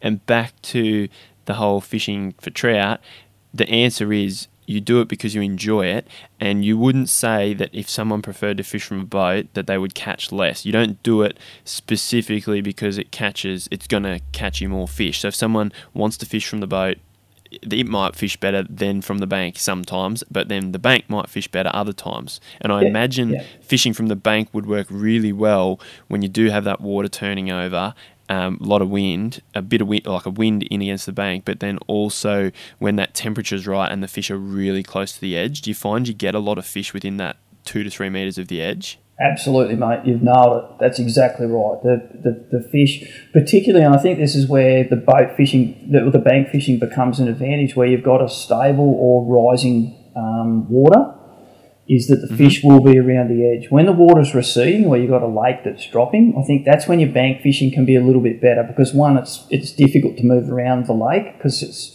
it's sloppy and it's muddy and uncomfortable walking around the edge when you're fishing the bank. So sometimes the, the boat fishing, you know, casting lures and the key with the boat fishing, if you are going to fish from the boat and cast lures towards the edge, you've got to get them right in the edge. That that Yep. you know. Um, ha- Having them land three metres from the edge is not close enough. You've got to be, mm-hmm. sometimes, you know, we're, we're even casting our lures. When we do fish, I don't solely fish from the bank, I do do a bit from the boat when I fish from the boat, often I'll be chuck throwing my lures actually onto the mud or actually onto the grass and then dragging them out. Because if you think about it, that's mimicking, you know, like a, a yabby, particularly as I said, in receding, water's receding. You know, yabbies are coming out of their holes and they're smart enough to know, well, I've got to get back into the water because I've lost, you know, the water's receding. So they're actually Yep. moving back into the water. Often they'll do that at night, and that's where some of the best trout fishing you can have is, is from a boat on a receding the lake's receding or it's dropping slowly, which is often sort of this time of year through winter. So they, they, Yep. they draw down on the lake so that they can allow enough for the snow melt and the, the rise in spring. So if you're fishing at night, your, your yabbies are often moving then under the cover of darkness, and that's when the big brownies are out searching and you know being an opportunist feeder looking for something to eat. So, in answer to your question, I know another long long-winded answer from McGovern. Sorry about that, mate. Um, but Nah, it's perfect. but but the, the thing is, you, you boat and bank is just whatever tickles your fancy. But both have their times where you will get more Yeah. fish from both, and both have advantages and disadvantages. Yep. No, I agree. Uh, Question you've just I just thought about when you're fishing in the dark in that situation you just said. What's your go-to lure? Do you have a lure that works best under darkness for trout, or they'll still find a soft plastic? Well, they'll still find the soft plastic, no doubt about it. And again, I think that's that getting that uh, getting out of that mentality of um, you know thinking like a, a human, not like a fish. Um, Yep. the, uh, look, uh, it was I, I can't even remember when it was, mate. It was so long ago. I probably had too many concussions in my years playing footy because things start to fade. But I think you know it was around about the late eighties, early nineties where we turned up. We're doing our standard, you know, like this is well before soft plastics. We're doing our, you know, troll our Tassie Devils was the way we used to fish, and then we'd pull up in a bank and do, you know, cast Tassies from the bank. But I remember pulling. We got up there and we we left early for whatever reason. Got on the water and it was pitch black, and we said, "Oh, let's just start trolling." So we put the lures out, mate. We're catching fish in pitch black, and we're trolling pink Tassies, you know, the stock or the traffic light Tassie, and I think we had the mm-hmm. red nosed brown bomber. So we had three completely different coloured Tassie devils, but we're still catching fish, which one goes to show the fish were just picking up on the action of the lure. It had nothing to do with the colour. Yeah. But but the other thing, it, it it sort of was like one of those light bulb moments. We're going, holy holy heck, we've been wasting all this time. You know, we used to sit. Sometimes we'd sit in the car or we'd spin off the bank before we used to launch the boat, and we caught countless fish now at night. So. I, I know I haven't answered your question, but soft plastics will work 100% during night. Little, I, I actually find that I quite like going to small, like five and seven centimetre hard bodies with a tight shimmy action. You know, the old Rapa- some of the Rapalas. Yep. There's so many of those bream lures now that, that are just superb for trout. But any of those that just make that tight shimmy action, displace a bit of water, work them close to the surface at night, the trout will find them and they will nail them big time. Yeah. That sounds like a really good style of fishing. It's one thing I haven't actually done. Chase them, chase them in the day, and did exactly what you said there about fishing. I was fishing from a boat. The lake was falling, and you basically had to land your plastic on the bank. And within two cranks, you were on, and the water was filth. Like I don't even know. Like I, I could barely keep the plastic off the bottom, and you're getting smashed by huge brownies. Yeah, Um, yeah, but great. yeah, it's it's good to know, and I think we underestimate how well fish can feel, and this goes for I'm referring to trout, goldens, and cod. I don't know if one has a better sensitivity than the other in picking up things, but I think we think that they've got to be loud, but they will they will they can pick up on the most subtle action, and I've learnt that over the last few years. We used to never put it this way: we never fished plastics in the dark four years ago, and I didn't know anyone who did it. I don't even think anyone fished in the dark for big winter cod. And then all of a sudden we started fishing in the dark and using spinner baits. Yeah. And I used a spinner bait until the sun come up, and then I changed to a plastic. And then it's not until someone said, oh, "I got a plastic like ten minutes before first light." It's like, all right, let's try it, and it worked. Like Yeah. th- Yeah. we underestimate how well a fish can feel. I think, and Yeah. even like even to the point where. You know, if you're like, oh, I can't feel it swimming, or I can't feel anything on my line, to them, it's it's it's loud. They know it's there. Yeah, and look, mate, that, isn't that awesome? That's just the evolution of, of, of you guys fishing or people fishing, you know, like trying those things. And I think that's the thing that I've tried to get through in all the articles I've written for freshwater fishing around the soft play, whether it's trout fishing or whether it's golden perch or cod, is think outside the box. Don't be governed or ruled by what you read or, you know, and I think they're the guys that are the ones that, yeah, sure, you've got to do the basics right, but think outside the box. If things aren't working, it's not just a lure change that's going to will make the difference. It might be a whole heap of other little things that you can do, but don't be like you said. This, you know, start throwing plastics at night. Um, and it's the same thing. It's and that changes from season to season. So, but what you said there, mate, it's a really good point. I've, I've you know, I've fished Windamere and I fished Wyangala and uh, a few a few of the other um, lakes for goldens, and I remember I spent a lot of time, and this is where getting back to bank fishing, where just observing the little fish and the and how they behave around the edges, and what Yep. they do when they see danger, how they react, and one of the fish, one of the little fish, and I, I mate, I'm no fish biologist, but it looked like one of the uh, orange gobies that you sort of find in a lot of the western flowing rivers and, and lakes, and they sort of explode in some of those, particularly Windamere, and uh, along with the bony bream and all the other fooders, hence why it's just you know got a ridiculous. Uh, one, one, the fisheries have got the stockings exactly right in that for the amount of food and the size of the lake, which is a real balancing act Yep. for our fisheries managers. But again, digressed a bit, but mate, we, I used to watch these little um, gobies and how they would react when that, when a when a seagull would fly over or a perch come past or my lure would come past them. And I, so what I actually did is I got a couple of um, suspending hard bodies or flo- sorry floating hard bodies, and what I did is add some I added some Araldite to them. It was a bit of trial and error, but I got it to the point where they would not suspend, but they'd actually really really slowly sink because that's what these little fish did when they had really? danger. So yeah, instead of you think, oh, their first reaction exactly. Your first, as a human, you think, oh, the first reaction, let's they're going to flee straight into some weed bed under a rock. What these fish did is they just almost froze and they dropped, and their tail actually dropped as they receded down, and then they just lie doggo flat on the bottom of the the um, bank. And because we're Yep. walking the edge, I could see them do it. So anyway, I eventually got this suspending minnow, mate. We like the next trip I went up, just couldn't keep the goldens off my lure. And this Wow. lure, this lure had no action. Like it, it was literally just would come almost straight and had really tight shimmy. Goldens would follow Hard it body, in. like yeah, a little hard body. yeah, it was just a little seven mil. It was a little bit like a um, one of the old bushy stiffies, stiffy minnows Yep. that are pretty. I know they're discontinued now. It was similar to that, that sort of size um, body, and the goldens would actually follow it all the way down as it was suspending. It wasn't moving. All it was moving, but it was just dropping down the water column to the bottom. And you'd just watch them all the way down, and then they'd stick their nose, and you could just see them. Next minute, the gills would flare up, and they just engulf it, and the lure, your lure just disappears in a puff of puff of uh, Yeah. puff of dirt, and you're on. And it was, mate, So- it was just amazing. And it was, I think, it comes back to that powers of observation, walking the bank, and seeing what those Yes. fish do. Yes, that's what I was going to say. That's what I was going to say. You you will pick up and learn so much more, or not more, well, probably more, but a different aspect from being on the bank. Like those things you would never see in a boat. And then when in a boat, when you're whizzing around and doing this and doing that, you don't actually take the time to look at the environment and what goes on. And, and how the fish behave and how they feed, and you just get told use this lure cast it, do that. That's how it works. Like you've got to know and understand how to fish, but then to get to that next level, you have to understand how things behave, and that's that's so true. Like you would think that they would flee, and then obviously if it was a different species, maybe if it was a redfin that's you know as big as your palm, their reaction might be to flee, but that's Exactly when you're chasing right, a different fish. Like you're, Exactly. Yep.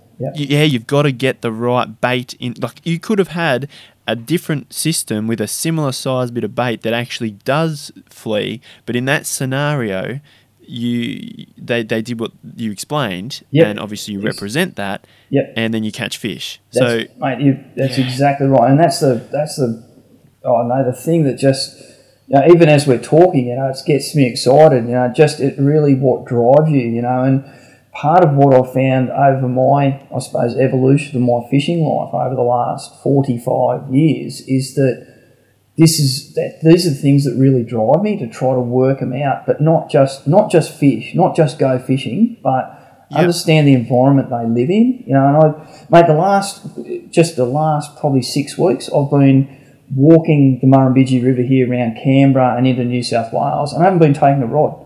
I've just been, and it's some of it's nearly killed me, mate, because I'm getting a bit long in the tooth and all that sort of thing. But yeah, but but going to areas instead of you know Google Maps shows you um, a little bit, but what Yeah. rock do I want to stand on to maximise where my spinnerbait's going to go through to get a cod or get a yellow belly? And and I sort of some people go, why didn't you go fishing? Because if you go, you take a rod, you end up spending two hours on a spot, and then all of a sudden your day's gone, and you just end up fishing. So, i what I've done over the last, like I said, six six weeks is I've probably got now I've got a really clear picture of where I want to fish along. Like I said, there's 70 kilometres of the Murrumbidgee just in the ACT, and I'm fortunate to have access at a few other areas outside. But I now have my whole winter, and even you know, come the uh, once this, after the season reopens in December, I've got a whole of areas I'm going to have a look at now. Try to find some clean water, but spots to fish. So it's understanding the environment. That's what to me. That's what drives me more than going out and smashing, you know, 40, Yeah. 40 50 fish every trip.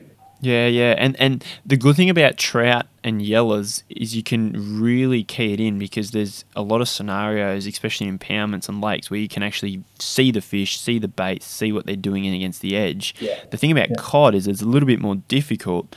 Um, one thing we do for cod is we do a bit of uh, at night, and you got to bring yourself to do it. Like you just said, you got to not take the rod. If you took the rod, you would cast. So by leaving the rod, you've only got one option, and that's to do what you were there to do. So, and it's hard to do this as well. But in the dams, and we need to do it more, is scan the edge of the lake in the dark with a torch and look for whatever the food is. Look for the size of them. Look for what they do Yeah, because yeah. they do a totally different thing in the day to what they do at night and those low light periods and that's the periods where the cod are really keyed in and feeding so it's those little things trying to work out what they're feeding on and that, that just helps you get fish. It's like a mate of mine who fishes at Mulwala uses swim baits, and I brought this swim bait down. He's like, "It won't work." I said, "Why?" He said, "It's too narrow." He says, "Nothing in it looks like that. Like you might catch one or two, but you want one that has the right presentation of a carp, the right size, and you'll get the fish." And and it's so true. So I, I love exactly everything you said. Then it's it's unreal. And and then with that hard body you were talking about, when it's suspended, you caught a way less fish than when it sunk. Absolutely, yeah. I, I like it was interesting because I was using the same lure or a similar lure, and I was getting quite a few follows. And anyone who's fished uh, Windamere or Wyangala, even Burrinjuck in the not so much now, but when there used to be a quite a, quite a few weed beds when the water was up around seventy percent, you could get goldens around the edges quite often.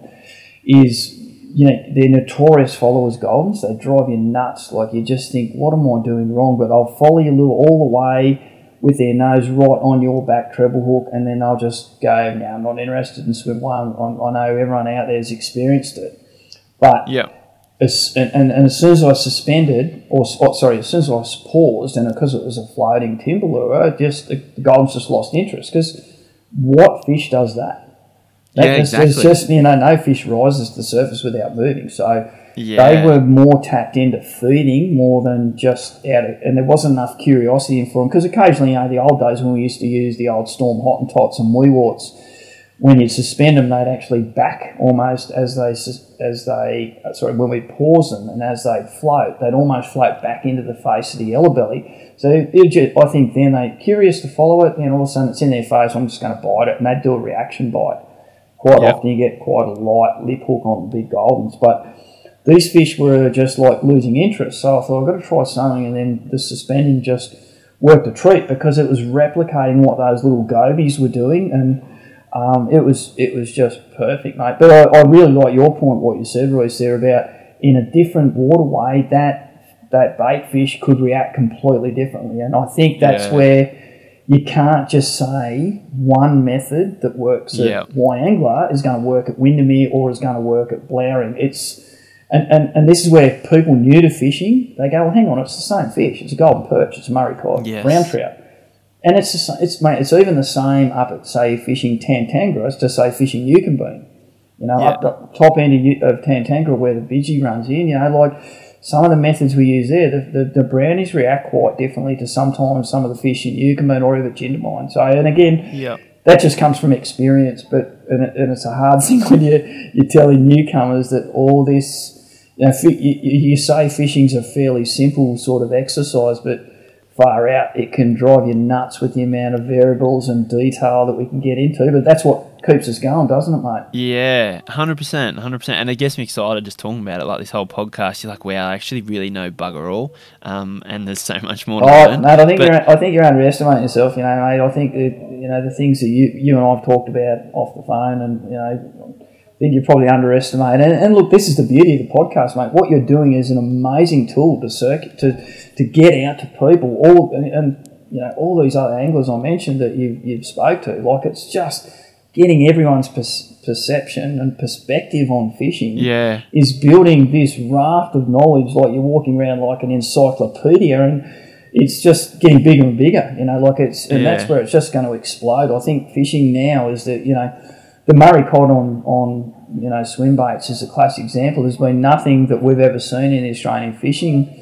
community like it where it's just you've now got people with specific Murray cod outfits. You know, like it's great. It's it's just so good for everything, everyone. You know, it's uh, yeah, exactly, exactly. That and the, and there's and you know how you're talking about there's like the fish here reacts different to the fish here.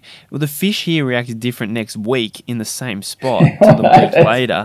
So for people listening, I believe there's a there's a there's a line a timeline. You've got to and and sometimes the hardest part is the very start when you have you know nothing. And that's where you can learn a massive amount from other people from reading from watching videos from something like this podcast. You can go from having no idea to right I've got a good understanding. I'm out there. I'm catching a few fish. I'm enjoying this. It's good. And then from then on it's learning things from people but putting the time in mixed with those things and trial and error and time and doing lots of things to learn yourself. So there's there's kind of two parts to it i believe. But the learning never stops from other people. Like you got to continue both. Absolutely, Um, but i feel like if you were to start just based on uh, being out there on the water and time it would take you forever. And i don't think you'd ever get anywhere. I think you need the mixture of knowledge from other people plus the time that then gets you to an angler where you are extremely like you can get some really good fish in that 10% rule that 90-10 rule you're, you're a 10% of the anglers who get 90% of the fish so there's Yeah, a mixture of both Yeah. yeah, yeah. definitely. Um, I've got two more quick questions because this is this it's it's so good. I love it. Um, and you can answer this as quickly or as long as you want. It's up to you. Barometer for trout. Does barometer affect trout? What What's your thoughts? Because it's a huge thing with cod, and and, and well, we we know it's a huge thing with cod based on um, how fish the fish behaves. We actually I don't think we know exactly what it does to them, but we can come to an assumption of you know it does affect them. Trout, on the other hand, do you do you feel barometer has much of an impact? Because usually with windy, wet, crappy conditions is poor barometric pressure because it, it correlates to weather conditions, and that poor conditions usually means better trout fishing. So, Yeah. what's your opinion on the I barometer? think I mean there's there's absolutely no doubt barometer affects every fish. There is no question because it's you know the the pure um, biology um, and autonomy of, of those of fish is that their swim bladder is affected by the barometer. Yep. So basically, the gravity on the Earth, and you know, I, you don't want to don't turn this, this into a science project or a science episode, but every fish is affected by the barometer. There's no doubt about it. But like you said, I actually quite like for trout. And look, you're going to have outliers. You're going to have times where you'll catch fish where everything's wrong. You know, I've gone out. To, Yes. I've gone out to the river when the barometer was 996. It was drizzle. It was like six degrees on a mid-December morning, and I didn't want to go, but mate dragged me out, mate. We, we caught six cod in, in the Yeah. Murrumbidgee. Like it was ridiculous. Like it was everything I knew about cod fishing. It was the worst conditions ever, but we got six fish. So, like you know, and that's not that's not a one off. But from a trout perspective, what I've found is that um, an unstable barometer, so it could be rising or it could be plummeting, is good. The trout, and Right. I and I think, mate, I'm, I'm I, I believe the same for natives as well. I think an unstable barometer, if you've got a stable, even a high stable barometer for cod and yellow belly, yeah, is definitely good. But if you've got an unstable barometer, it doesn't matter where it is. If it's unstable at 996 or around the thousand, um, then the fishing is good. But from a what, what I've found generally in the snowy mountains is that, um, and it, it, a lot of the time the barometer shift will come with a wind change as well. And if you've had quiet fishing or the fishing's been mediocre and then you get a wind change, often if you look, and with the, all the apps we've got these days and connectivity, you can see a change in the barometer, is that's when the fish will bite. Sometimes, generally, it's a dropping barometer, is, Yep. is, is what I've found is good for trout. But, mate, again, it's it's one of those things, I don't know if it's an exact science. Like, it, we, we do Yeah. all know as anglers, we know that barometer affects all fish because of the way it affects their swim bladder. And if they didn't have a swim bladder, then they'd basically gravity would push them to the bottom of the. Um, they wouldn't be able. They'd have to be in a continual uh, forward momentum with inertia because they couldn't. They'd actually have to keep moving. They'd have to keep swimming. Yes. So when they stop swimming, they need a swim bladder to actually balance them out. Um, yeah, to balance them, and that's where the barometer affects their swim bladder. So, um, yeah. So from a trout perspective, mate, I quite like an unstable barometer, it doesn't. And plummeting is actually a good thing. Yeah, and you would say the same for natives, as you just mentioned. Um, that that movement, and a lot of, and I agree, I agree with you. And and um, a, a, a quick drop or a quick rise or moving, and that's what a lot of people go with. That that is is good for natives. But I also have seen and experienced some cracking sessions, especially when it comes to impoundment cod on high high barometers. Yep. Um, and Yep. and that's based on the fact that they're continually in a mood, a, a, a, like a happy to feed mood for the entire length of your session. Yeah. And because your casts are never always in front of them, um, you got more chance of getting them over a 10 hour period where they're sort of fairly decently happy over getting them when they're like super feeding for like an hour on a dropping barometer, but you might not be in the right spot for that hour. That's how I look at your Yeah. cod in impoundments with Yeah. barometers. Good point, mate. It's very interesting. Yeah, interesting. But point, but in a river, in a river, you know your lure's on that fish every cast. Like he's he's there. He's within a meter of that cast every single time. And if you do get that unstable barometer, that that that's when they really switch on, and you've got a good chance of getting one in that hour. You know what I mean? Yes, absolutely. and that, yeah. and that'd be what you agree to with the, the natives and and and, and for trout as well, obviously. yeah, absolutely, mate. Hundred percent. Yeah, cool. Well, that's good. That's good to to know um, because barometer was something I wasn't too sure. I know it affected trout, but I didn't know if it was something that's something you really look into. But then again, would you say that the the wind and other conditions you lean more to with the uh, for trout? Sorry, you lean more towards for trout over the barometer. Like if the barometer's not doing what you want it to do, but your other conditions are good, you're still going to go fishing, aren't you? Abs- yeah, hundred percent. And I think the, probably probably the thing there that, that I would be looking at or hoping for is a change, is some sort of wind change. Like I, there is, but it depends. You get on the water. If the fish are biting, then great. You're happy. It doesn't matter, you know, what the Yep. conditions are. If the fishing's tough. You're wanting you want something to change because uh, particularly if you're seeing fish or you're getting fish follow your lure, and often you know, I've, I've been up the mountains and you get follow after follow after follow, but they're just not hitting. And it's not a matter of changing lures. Your lure's right. You've, you've, you've tweaked their interest. So don't, I think anglers get too caught up in having 200 lures in a tackle box. They've got to swim 150 of them in that one session. You know, a lot of the time, Yeah. you go back to a couple of your old favourites because you've caught fish before. If you've tweaked their you've tweaked their interest and they're following you in, then all you need to do is something in regard, or nothing you can do. You've got to wait for a weather change. And I don't know how many times I've been up at Eucumbene or Jindabyne fishing, just praying. You know, you know there's a change coming in at about between eleven and one o'clock. That change hits, and all of a sudden those followers have just turned into biters. So those same fish are now hitting your lure. You know, like Yep. they're, they're lit up. They've got a different. You can, mate. You would you know this with goldens and trout, particularly when you're getting follows. And I've had a few cod do it.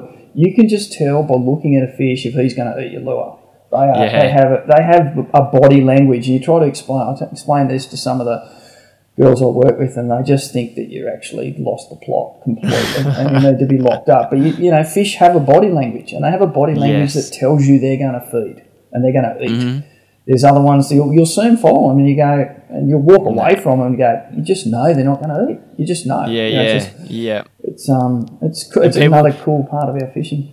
Yeah, and people you're fishing with go, well, go back, go back. Like, I had to follow. I'm like, yeah, don't even worry about it. Like, Yeah. move on. You're wasting Yeah. your time. Yes, yes, totally agree, totally agree, mate. We've uh, we've been going for that long, and we've covered so much awesome content. I just want to finish up with a question um, that I love to ask everyone. And do you have? And I know you've caught a lot of fish. Do you have one fish? That is your most memorable experience, fresh or salt, either or. Um, is there one in particular uh, that you can share with me? Whether you caught it, whether Mitch caught it, is there one fish in particular that just sticks in your mind as one of the most incredible experiences? Oh mate, it's it's as I you know probably my most memorable capture. Um, and I've been fortunate to have a few, but I think I got uh, three years ago. I got a kingy off the rocks on fairly light line that actually would have gone between 26 and 28 kgs on on 15 kg line, and it was um, on braid. It was spinning with a soft plastic. Um, and mate, it was like a torpedo coming out from the depths. I was fishing off the rocks in New Zealand, come up, ate my lure, um, had me buried in kelp for uh, one of the fellas videoed it. So I was on that fish for 47 minutes.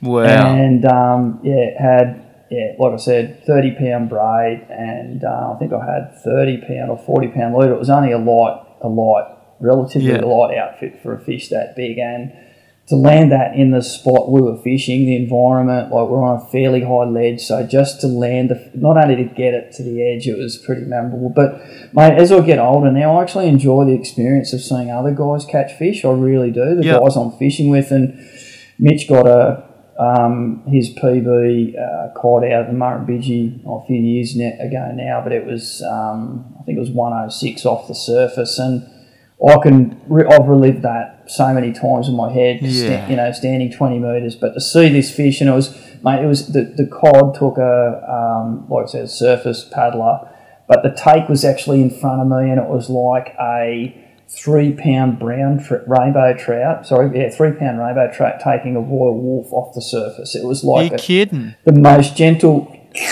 off the surface, Yeah. and, and we didn't know. I said, "Oh, mate, what's that?" Because we had we'd caught a couple of goldens, and I said. What do you got? And he goes, No, this is decent. This is decent, Dad. Anyway, next minute, she's come up and rolled on the surface, and it was in some running water at the head of a pool. And I've gone, Wow. mate, this is your metrey. So that was that was a Wow. yeah, I've been through that a few times. So anyway, the bugger doesn't let me forget it as well because it's um, be- bigger than my best fish out of the river. So yeah, it was a Yeah. cracker. will never will. Never will fish. until you until you overtake him. He will never let you live it down. That's for sure. That's so good. So Yeah, good. no, it was Mate. spectacular.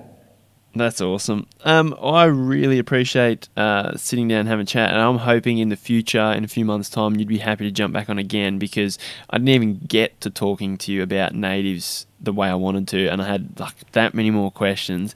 And I think it went, we went into, and you went into some really good detail. So I want to thank you for that, um, for for all those tangents you took, all those de- the things you talked about in detail and sharing with people.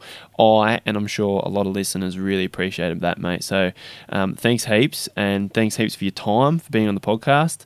Um, and I hope we can have a chat in the future if, might- if you be keen. Yeah, absolutely my pleasure, mate, and love to do it again. And like I said, it's um, the only probably only negative, mate. I'm that keen. I want to go for a fish now. Yeah, well, well, um, I'm sure you don't want to hear it. I'm about to go. Like this was, I was teed this podcast up with you, and I was like, yeah, that's not too bad because I'll I'll do the podcast and then I'm hitting the water. So it's probably your not luck, what you want to hear, but I'm about to, yeah. Good luck. to hit the Hope you catch a few.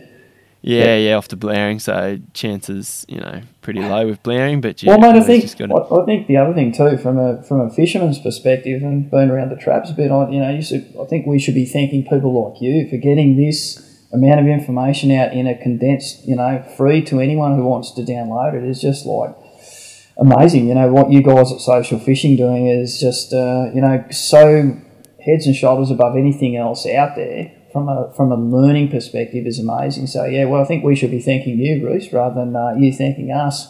Oh, cheers, mate. No, I'm happy to. It was it all started. Yeah, I was young and it was just hard to find info, and I thought when I learn it, just want to share it with people, and uh, that was six, seven years ago, and then through that it just evolved. And then mate said, "Why don't you do a podcast because they're so easy to listen to?" And mm. yeah, it's, it it has been the, one of the best things we've created. With, like with the articles and the videos and all the website content, we um we've received heaps of awesome feedback on the podcast. But um, no, it's my pleasure, mate, and yeah, thanks for that. Really appreciate it. Thanks, Bruce, and we'll um, we'll do this again sometime soon. Yes, we'll do. Thanks, Andy. Appreciate it, mate. Cheers, mate.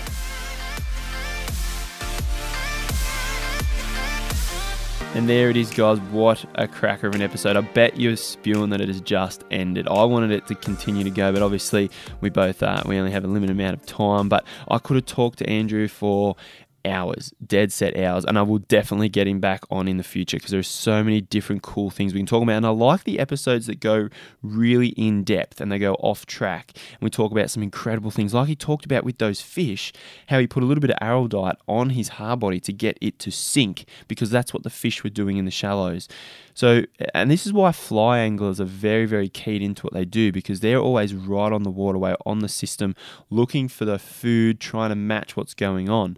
And if you can apply that mindset to lure fishing or even bait fishing, you're going to catch a lot more fish rather than just tying on a lure and going and casting like we talked about. You've got to work out where they are, what they're doing, and represent exactly what they're feeding on. And that's why bank walking, as Andrew was saying, is really successful. So and I love doing it too. I love getting in the boat, zooming across somewhere, getting out and walking. That's how I chase big cod on surface is I walk on the bank because it's more effective. You don't spook as many fish. And we've got plenty more details on all that inside the membership. But that that is just understanding what you're doing and doing key things that helps bring success. And that's what that episode was all about. Andrew really opened right up and covered so many, so many good things. And I really do appreciate his time and also everyone else's time that we get um, on this podcast because I know time's valuable and it's great to know that they're happy to share content with you guys. And I really do hope you've enjoyed it.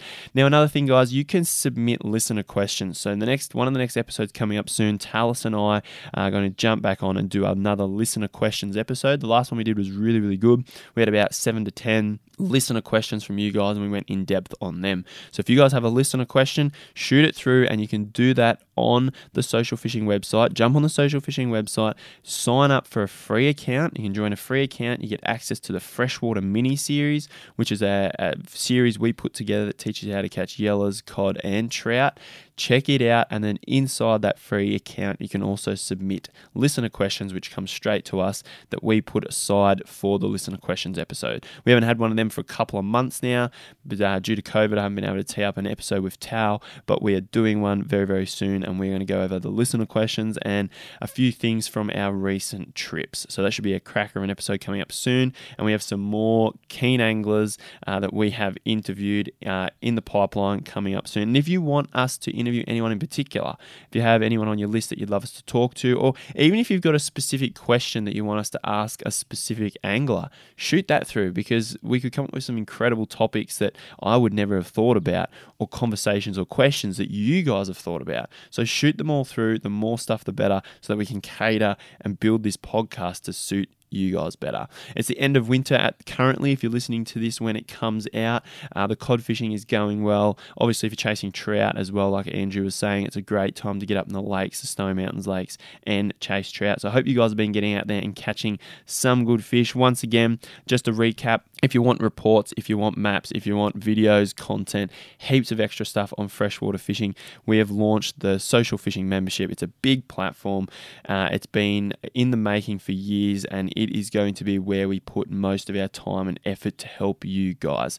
That's our goal: is to help as many of you guys out there as we can. So if you want up to date reports on all different waterways, uh, if you want plenty of tips and also the maps on those lakes, go check out the Social Fishing membership at socialfishing.com.au. Guys, thanks for downloading and listening to this episode. I hope you enjoyed it, uh, whether you were listening to it in the car, uh, at work, or whatever it was to fill in time. Uh, I do hope you enjoyed it. And until the next one, get out there, go catch some fish. My name's Reese Creed, and thank you for listening to the Social Fishing Podcast.